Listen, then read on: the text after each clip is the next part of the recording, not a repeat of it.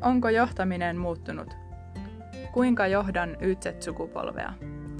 Mikä tekee nuorista erilaisia johdettavia?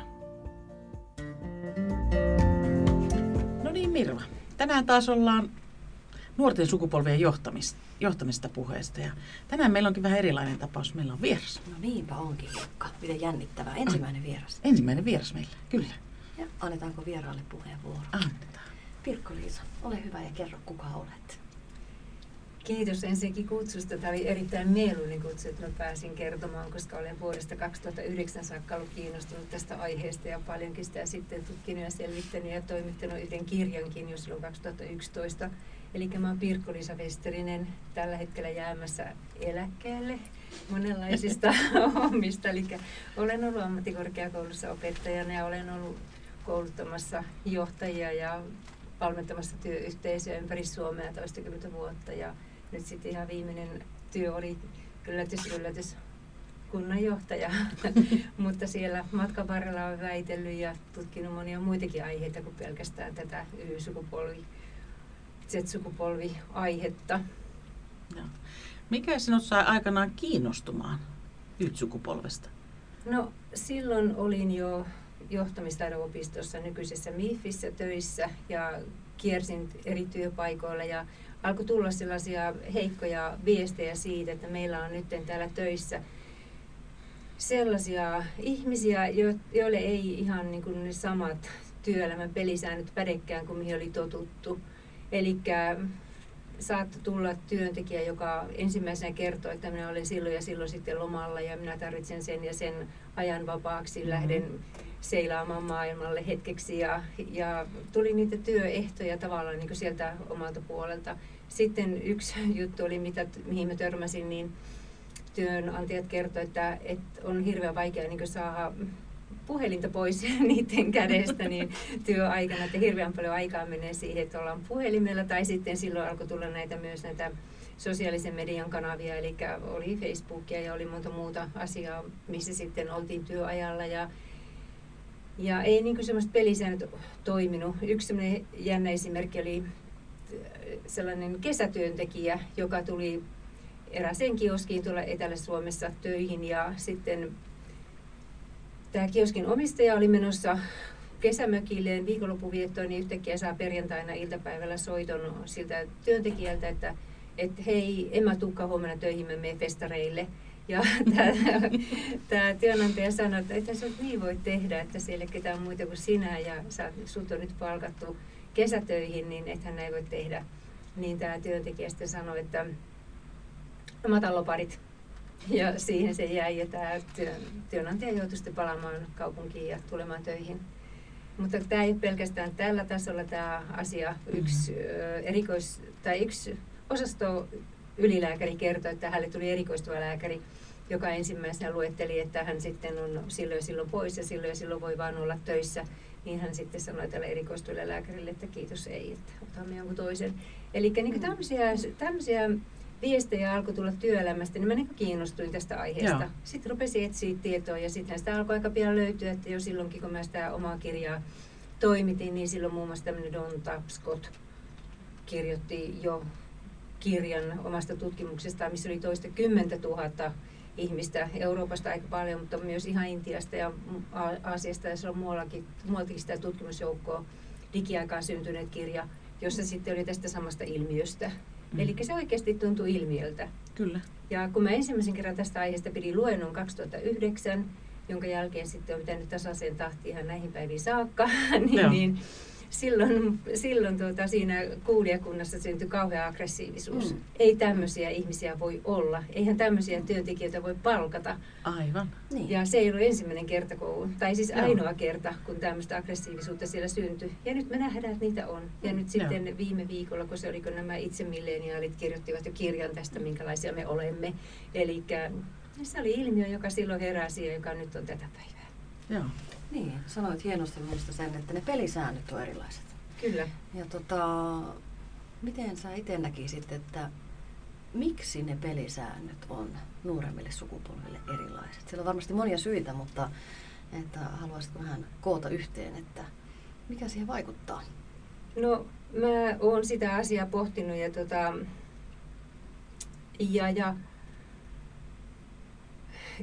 kasasinkin kerran sitten tota, sitä, että miksi, tai tätä juuri, että tota, jokainen sukupolvi on niin aikansa lapsi. Mm. Ja mitä sitten on tälle sukupolvelle tapahtunut, niin, niin mä ihan nyt vähän aikaa sitä mietin, kun mulla tässä oli tota, kasattuna ne asiat ihan ylöskin, että mistä tota...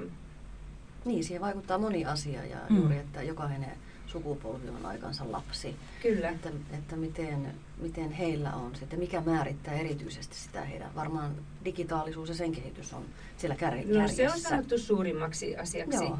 Mutta myös sitten se, että onhan meillä tota, esimerkiksi tuohon liittyen, että kuinka digisol, digisukupolvi pysyy siinä työssään, niin, niin hehän on nähnyt sen, että heihin ei sitoudu työn, tai siis omissa vanhemmissa on mm. nähnyt sen, että työnantajakaan ei sitoudu tavallaan, että niitä pätkätöitä on ja, ja tota, kysymys tulee sitten siitä, että kannattaako munkaan sitoutua, kun mm. ei, ei sitouduta. Ja se, niin tämä sitoutumattomuus, niin se näkyy niin kuin kaikilla elämän alueilla. Että tota, jos nyt ajatellaan vaikka ihmissuhteita, mm. niin, niin kuinka sitoutuneita ollaan vaikka avioliitossa tai avoliitossa mm. tai missä tahansa tämmöisessä suhteessa. Ja sitten, sitten se, että millä tavalla tuo sosiaalinen maailma muokkaa ihmistä, siihen mennään kohta vielä enemmänkin, että mm. mitä se on. Mutta se, että että mitä kaikkea niin tässä ajassa on sellaista, joka muokkaa ihmistä, niin... Niin, aivan yleisesti, eikö totta, että sehän muokkaa totta kai myös vanhempia sukupuolia. Mm. Tämä aika Eli tuota, niin, jos ajattelee, niin, niin sitä voisi ihan sanoa, että se su, jokainen sukupolvi on niin sen aikansa tuote. Mm. Ja tuosta puhuttiin, kun tuosta digitaalisuudesta, niin internethän on yksi, joka tuli ensin. Sitten tämä hyvinvointi, minkä, jos nyt ajatellaan vaikka Suomea, hmm. että tuota, minkälaisen hyvinvoinnin keskellä ihmiset on, tai tämä, nämä sukupolvet on kasvanut.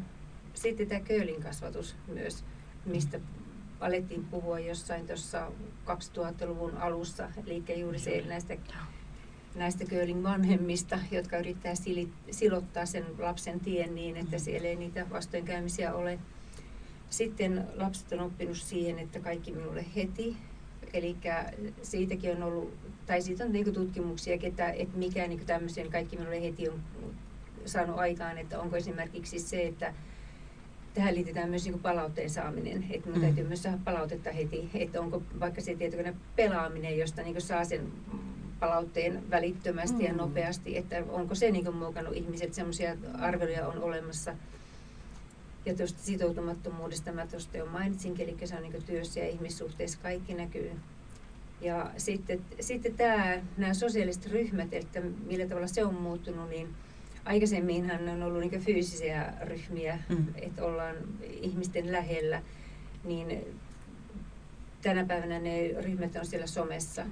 Ja sitten millä tavalla meidän koulumaailma muun muassa sitten muokkaa, niin tota, jos ajattelee tätä valintaa, jos vaikka miettii, että mikä koulu oli vielä 80-luvulla, siitä on hirvittävän kauan, 90-luvulla se jo alkoi muuttua näiden valintojen kautta, ja nyt kun niitä valintoja lisätään jo tuonne alakouluun, niin ei pysty sielläkään syntymään sellaisia kiinteitä ryhmiä, ei semmoisia luokkakokouksia välttämättä enää tulevaisuudessa järjestetään, mitä nyt menee television reality-ohjelmissa, että et, tuota, niin ollaan niin, niin kiinni siinä ryhmässä, mihin ollaan kasvettu sen kouluaikana. Ei semmoisia ryhmiä pääse syntymään.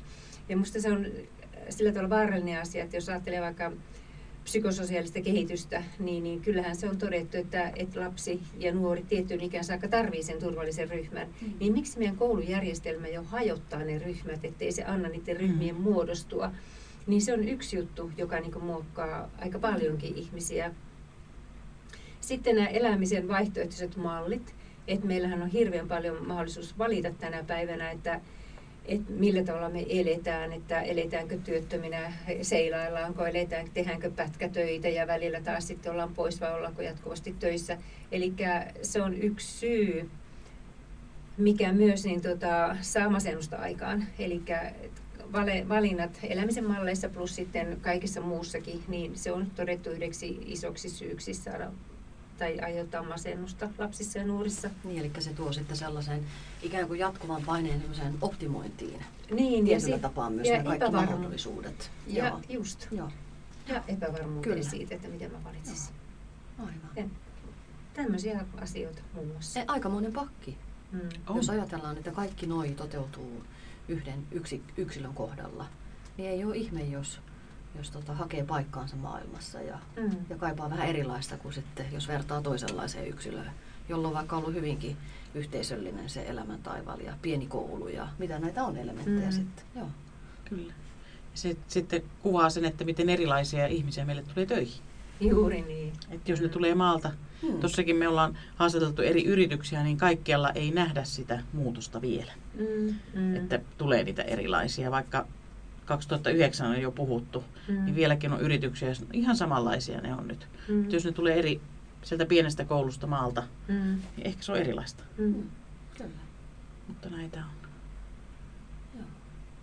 Ja sä oot perehtynyt sitten ihan siihen, että miten se vaikuttaa tämmöinen digitaalisuus tai digilaitteiden keskellä eläminen aivoihin. Eikö totta? No mä törmäsin niin. tietysti.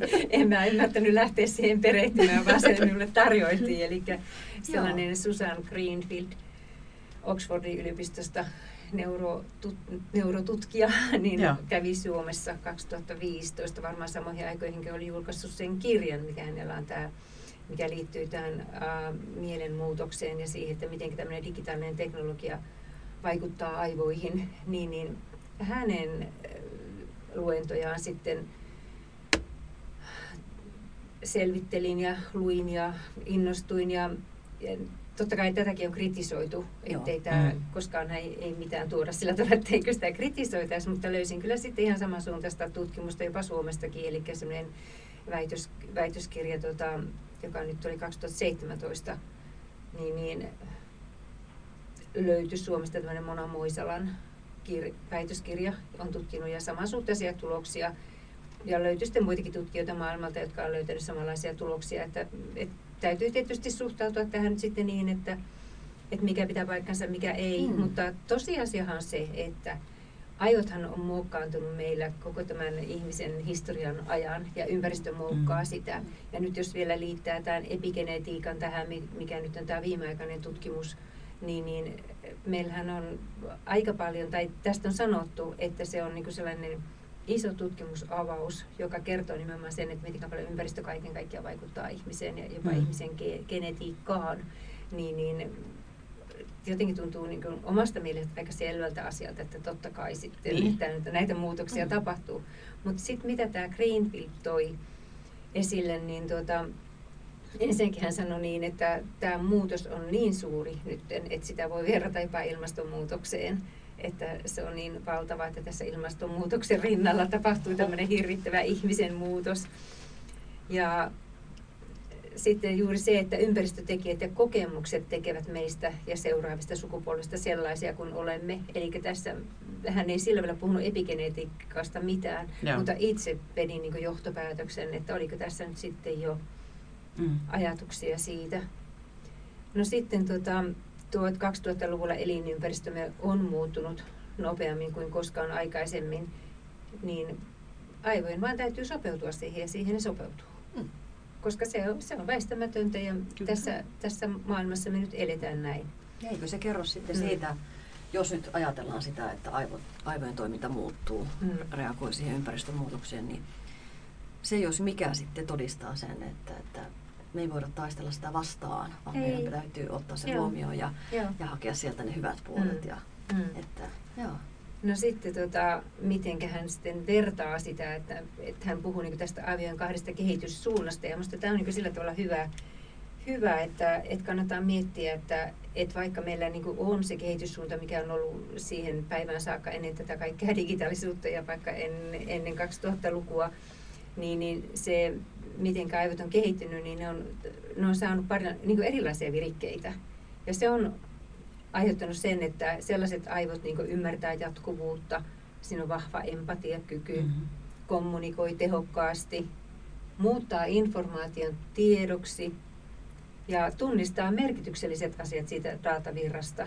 Mikä on tärkeää nykyaikana. Niin. niin. Ja se tämmöinen niin syvällinen merkitysten tajuaminen ja viisaus tulee niin sieltä. Joo. Niin siitä syystä täytyy muistaa, että millä tavalla niitä aivoja tänä päivänä mm, tavallaan niin kuin ruokitaan että tämmöiset taidot säilyisivät, koska se, että taas ne aivot, jotka jatkuvasti kiinni tietotekniikassa, niin Greenfield toteaa näin, että siellä on korkea älykkyysosamäärä, vaikka semmoisiakin tutkimuksia on, että älykkyysosamäärä on laskenut.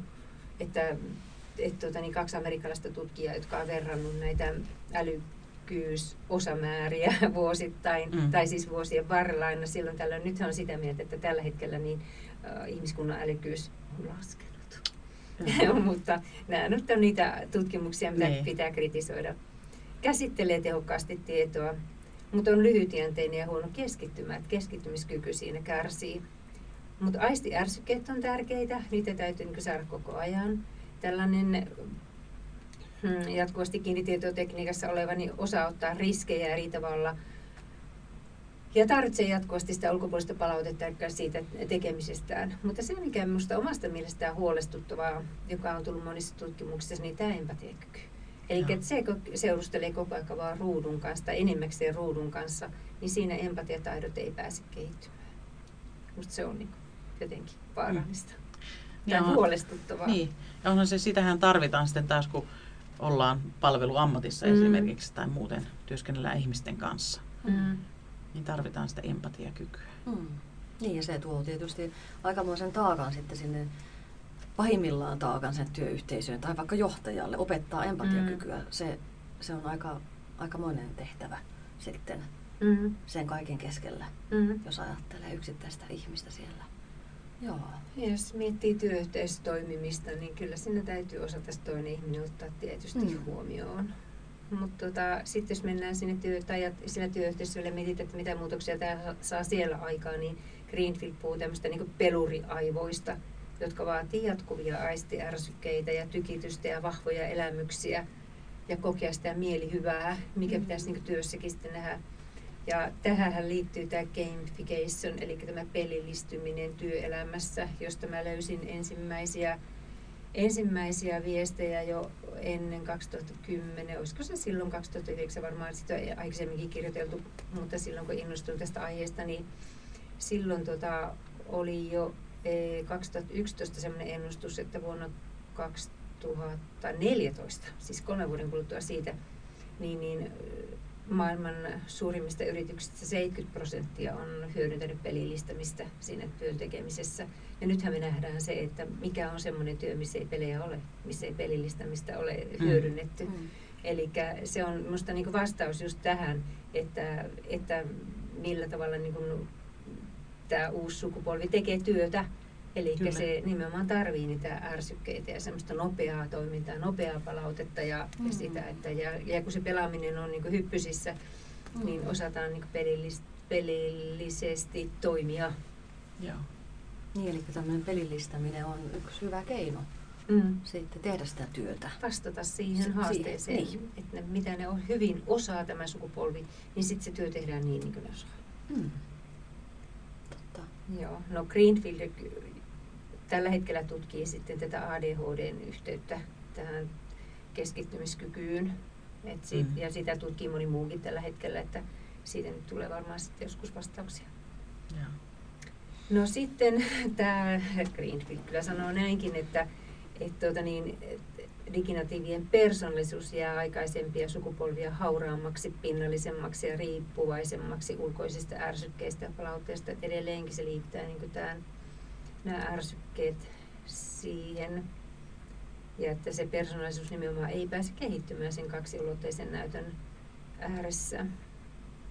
Ja sitten mikä nyt ollaan tietysti nähty muutenkin, eikä välttämättä tarvitse tutkimuksessakaan kertoa, mutta tämä Greenfield sanoi jo silloin 2015, että omasta elämästä raportoiminen on tärkeämpää kuin itse elämä. Että mm. sitähän me nähdään, nähdään niin, että, että se on niin jatkuvaa se raportointi, mitä raportoidaan omasta elämästä ja silloin se kysymys tulee, että onko se, onko se tärkeämpää kuin se itse elämä. Mm. Niin, että, että tähän näkee mm. kyllä sukupolvesta riippumatta, kyllä. kun kanavat sen mahdollistaa. Niin. Joo, joo, joo. Kyllä. Ja tämä pitää muistaa koko ajan se, että ei keskitytäkään niin siihen tiettyihin ik- ikäisiin, kun puhutaan tota, ihmisistä ja tästä mm. digitalisaatiosta, koska onhan meillä oikeasti monessa ikäluokassa sitä on, digitalisoitumista, että voisi, mun lapset varmaan sanoisi äidistäänkin, että niin jokaisessa meissä asuu tällainen, eikö totta? Kyllä. Miten sä näkisit sitten sen, että tässä on paljon näitä, että millä tavalla erilaisia ja, ja mietitty nyt sitten sitä, että no miten me voitaisiin tosiaan vastata siihen haasteeseen tai tarpeeseen, että ne pelisäännöt todellakin on erilaiset. Pelillistäminen on yksi hyvä keino mm-hmm. tietysti modifioida sitä työympäristöä ja työn tekemistä itsessään, mutta jos puhutaan sitten ihan vuorovaikutustilanteista, niin, niin, niin miten me voitaisiin sitten niissä toimia paremmin yhdessä nuorempien sukupolvien tai ylipäätään tämän digitaalisuuden melskeissä? No minusta niin toistensa ymmärtäminen. Että mä oon pitänyt luentoja myös tästä, että miten sukupolvet kohtaa työpaikalla toisensa. Mm-hmm. Eli juuri se, että, että iäkkäämmät sukupolvet, jotka ei ole siinä maailmassa kasvaneet, missä nämä, nämä milleniaalit tai sitten tämä digisukupolvi, niin niiden tulisi ymmärtää sitä, että nyt aika on muuttunut. Ja, ja juuri se, että, että aina seuraava sukupolvi on edellistä sukupolvea parempi. Ja nyt mm. tämä sukupolvi, joka tällä hetkellä on tullut työelämään, niin niin nekin joutuu sen joskus sitten huomaamaan, että meitäkin parempia tulee. että, että niin kuin sen tajuaminen, että tämä elämä ei ole stabiilia eikä pysyvää. Mm. Ja juuri se, että niin hyödyttäisi kumpikin toisistaan, että molemmat kuuntelisi toisiaan. Että pitäisi mm. ymmärtää se, että et tota, just tämä ytset sukupolvi, niin ne on oppinut siihen ryhmätyöskentelyyn. Niin se, mitä he itse kertoo, niin vaikka nyt tuossa edellä tuo Greenfieldin tutkimukset osoitti sitä, että että ei olla empaattisia ja niin poispäin niin paljon, mm. mutta kuitenkin niin ne tykkää tehdä yhdessä. Ja se tulee jo sieltä koulumaailmasta, että, että on opittu, että osataan tehdä yhdessä. Sitten nämä oppimisprojektit, työprojektit, niin ne on niille itsestään selviä. Mm. Niitäkin harjoitellaan jo ihan alakoulusta saakka. Ja sitten se jatkuva vuorovaikutteisuus opettaja opettajan kanssa on ollut jo silloin nuoruudessa. Se mm. pitäisi jatkua esimiehen kanssa ihan samalla tavalla. Eli ne on tottunut toimimaan sillä tavalla ajattelematta sitä, että sä oot mua 20 vuotta vanhempi ja sä oot auktoriteetti. Ne osaa, osaa keskustella ihan, mm. äh, ihan face to face ja tasavertaisesti. Ja tämä tulee esille minusta aika kivasti noissa, niitä on tullut paljon niitä esimerkkejä vastaan, että miten esimerkiksi työ, vaikka haastattelussa käy. Mm. Että kun työnantaja haastattelee tulevaa työntekijää, niin siinä saattaakin roolit pyörähtää toisinpäin. Se alkaakin se työntekijä haastattelemaan sitä työnantajaa, että kannattaisiko mun tulla teille töihin. Eli että siinä on ollut semmoisia hauskoja mm. tilanteita. Kun Eli joutuu vähän myymään nyt työpaikkaa. Omaan, omaan. Joo. Ja ja sitten just tuo, että, että tämä sukupolvi on tottunut saamaan sitä palautetta. Ne palautekeskustelut on käyty koulussa säännöllisesti jo ihan alakoulun ekaluokilta lähtien ja esikoulussa jo. Ja sitten niitä on opetettu arvioimaan myös muita.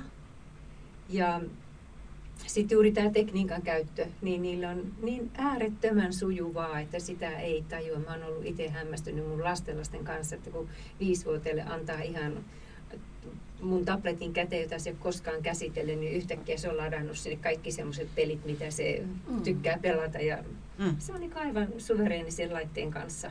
Joo. En mäkään niitä pelejä sinne kyllä osaa ladata. Ja tuota niin, sitten tämä, tämä tämmöinen joustava toiminta, niin, niin siihenkin on oppinut eri tavalla kuin mitä ne iäkkäämmät sukupolvet. Eli minusta se juttu olisi se, että aidosti opittaisi toisiltaan, koska onhan niitä iäkkäiltäkin jotakin oppimista. Hmm. Ja niin. sitten taas näiltä nuorilta varsinkin sitä oppimista. Että musta se on ollut aika kummallista, että työpaikalla ei välttämättä osata hyödyntää sitä, että ei ole kauaa, kun viime vuonna tuli vastaan semmoinen työpaikka, missä tota, niin oli vielä työntekijä, joka ei osannut kirjoittaa Word-dokumenttia.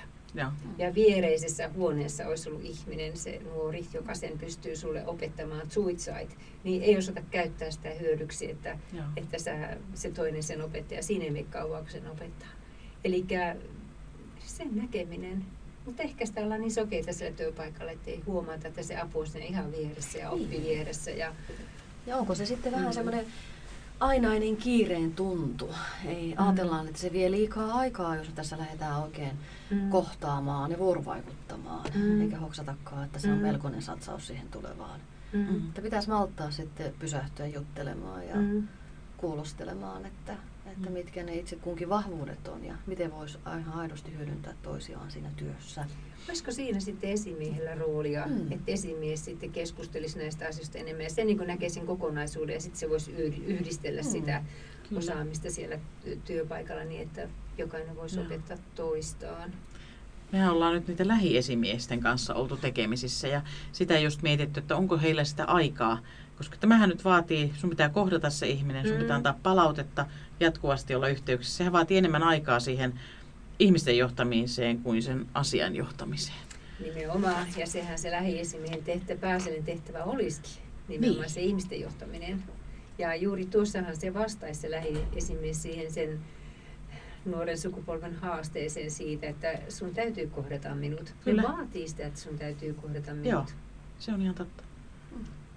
Minusta oli hy- hyvä tässä kirjassa, ja täällä on lopussa tuota, niin, sellaisia kirjoittajia, ketä mä pyysin tota, kirjoittaa tänne omia juttuja, niin täällä on yksi jyväskyläläinen nuori yrittäjä, Suvi Viikren, joka oli silloin tota, franchise-yrittäjä. Joo. Tunnette varmaan. Kyllä tunnetaan. Niin, niin, musta silloin jo hän kivasti kertoi siitä, että, että miten hänen työntekijät kysyivät joka päivän jälkeen, miten minulla meni. Eli että se palaute oikeasti pitää saada joka päivä. Miten minulla tämä päivä meni? Mm. Ja se on se, se tyypillinen, että, että sukupolvi haluaa sen palautteen. Joo. Ja se on vaan, että miten minulla meni. Kun taas niin kuin iäkkäämpi sukupolvi ajattelee, että palautetta pitäisi antaa, niin lähdetään niin miettimään, että se on joku hirveän möhkäle ja se tapahtuu sinne kehityskeskustelussa kerran vuodessa tai yhä useammin, mutta kun se palaute pitäisi rakentaa sen päivän sisälle niin, että se on niin jatkuvaa, että se ei ole mikään semmoinen niin. yksittäinen juttu. Kyllä. Ja tuossa kerroit kanssa, että ne on nuoret oppineet arvioimaan toisiansa, niin mm. niin pitäisikö sitä hyödyntää enemmän myös töissä? Niin tässä palautteen antamisessa. Kyllä, koska sillä voitaisiin ehkä ruotia myös sellaista pois, minkä nyt kanssa on nähnyt näissä työyhteisövalmennuksissa ihan ministeriöitä ja joka tason yliopistoja ja missä kaikilla onkaan ollut, niin joka paikassa tulee se vastaan, että siellä ollaan siitä harmissa, että täällä ei kaikki tee samalla tavalla töitä ei ole yhtä ahkeria. Niin, niin. niin saataisiko sillä kitkettyä sitten, jos olisi sitä vertaisarviointia myös koko ajan, niin se pois, ettei siellä ole niitä vapaamatkustajia mukana. Hmm. Niin. Tuota, niin. Se nyt vain tuli tässä yhtäkkiä mieleen, mutta Kyllä. se voisi olla ihan yksi keino, jos Joo. vertaisarvioidaan. Kyllä. Niin, ja siinähän tulisi eri tavalla myös tutuksi se toisen työ, työtehtävä. Että monestihan Kyllä. me ajatellaan, että no ei se Hilkka mitään tee. Mm-hmm. Sitten kun aletaan juttelemaan, että no aa, en mä ihan tiedäkään kaikkia, mitä mm. Hilkka tekee. Kyllä. Että Näin on. taas tullaan tutuksi toisemme. Kyllä. Joo. Joo. Kyllä.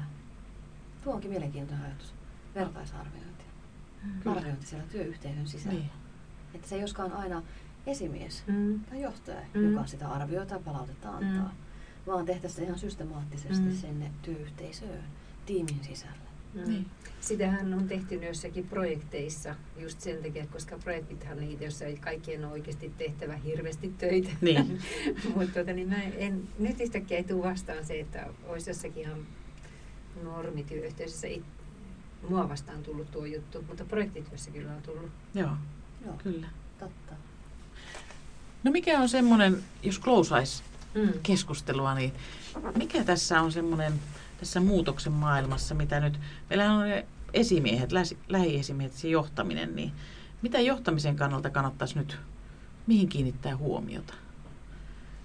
No ihan ensinnäkin niin mun mielestä kannattaa kysyä niiltä ihmisiltä, työntekijöiltä itseltään, oli ne sitten minkä ikäisiä tahansa, että mikä sinua motivoi ja mikä sinulle on tärkeää tässä työssä. Mm. Mutta sitten semmoisia yleisiä linjauksia, mitä on tehty tuosta johtamisesta tai annettu niitä johtamisvinkkejä, niin nämäkin on niitä, mitä nuoret itse on antanut. Eli ensinnäkin täytyy käyttää näitä uusia viestintävälineitä, opetellaan myös itse käyttää niitä.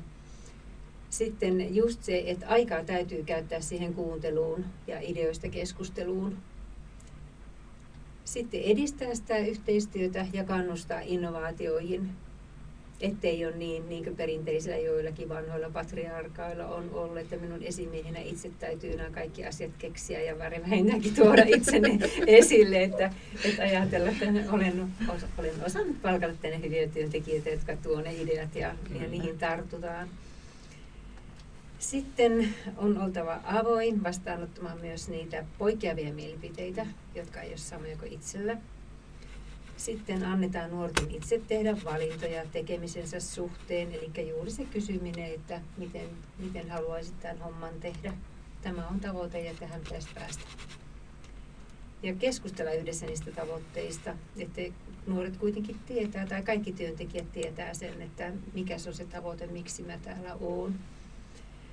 Tämä on jännä juttu. Mä tästä voi sen verran sanoa, että niissä työyhteisövalmennuksissa, mitä on vetänyt, niin se on aika jännä, miten ihmiset hämmentyy, kun käskee niiden kirjoittaa jokaisen isolle flapille esimerkiksi, että miksi minä olen työyhteisössäni tärkeä. Mm. Niin kuinka ne ei niin kuin, millään meinaa lähteä kirjoittamaan sitä, että miksi mä olen tärkeä, miksi mä olen olemassa siinä työssä. Että täytyy kovasti houkutella ennen kuin se fläppi alkaa täyttyä. No sitten se jatkuva palautteen anto on tärkeää. Ja palkitseminen myös, että huomataan ne hyvät suoritukset ja niistä palkitaan. Ja tämä ihmisten erilaisuuden hyväksyminen ja jokaisen vakavasti ottaminen on tärkeää. Ja juuri sitten, että luodaan niitä siltoja eri-ikäisten ja eri kokemustaustaisten ihmisten välille. Mm. Ehkä ne siinä pähkinänkuoressa. Kiitos. Nyt meille Mirva jäi vähän pohtimista tähän, että jäi. miten me viedään tätä eteenpäin ja mitä me saadaan tästä Kyllä. omaankin toimintaan. Kyllä. Paljon ajatuksia herättää. Kiitoksia Pirkko-Liisa. Kiitos teille. Tämä oli erittäin mukavaa. Tämä podcast on osa Ytset-sukupolvihanketta, jota rahoittaa Euroopan sosiaalirahasto ja hallinnoi Jyväskylän ammattikorkeakoulu.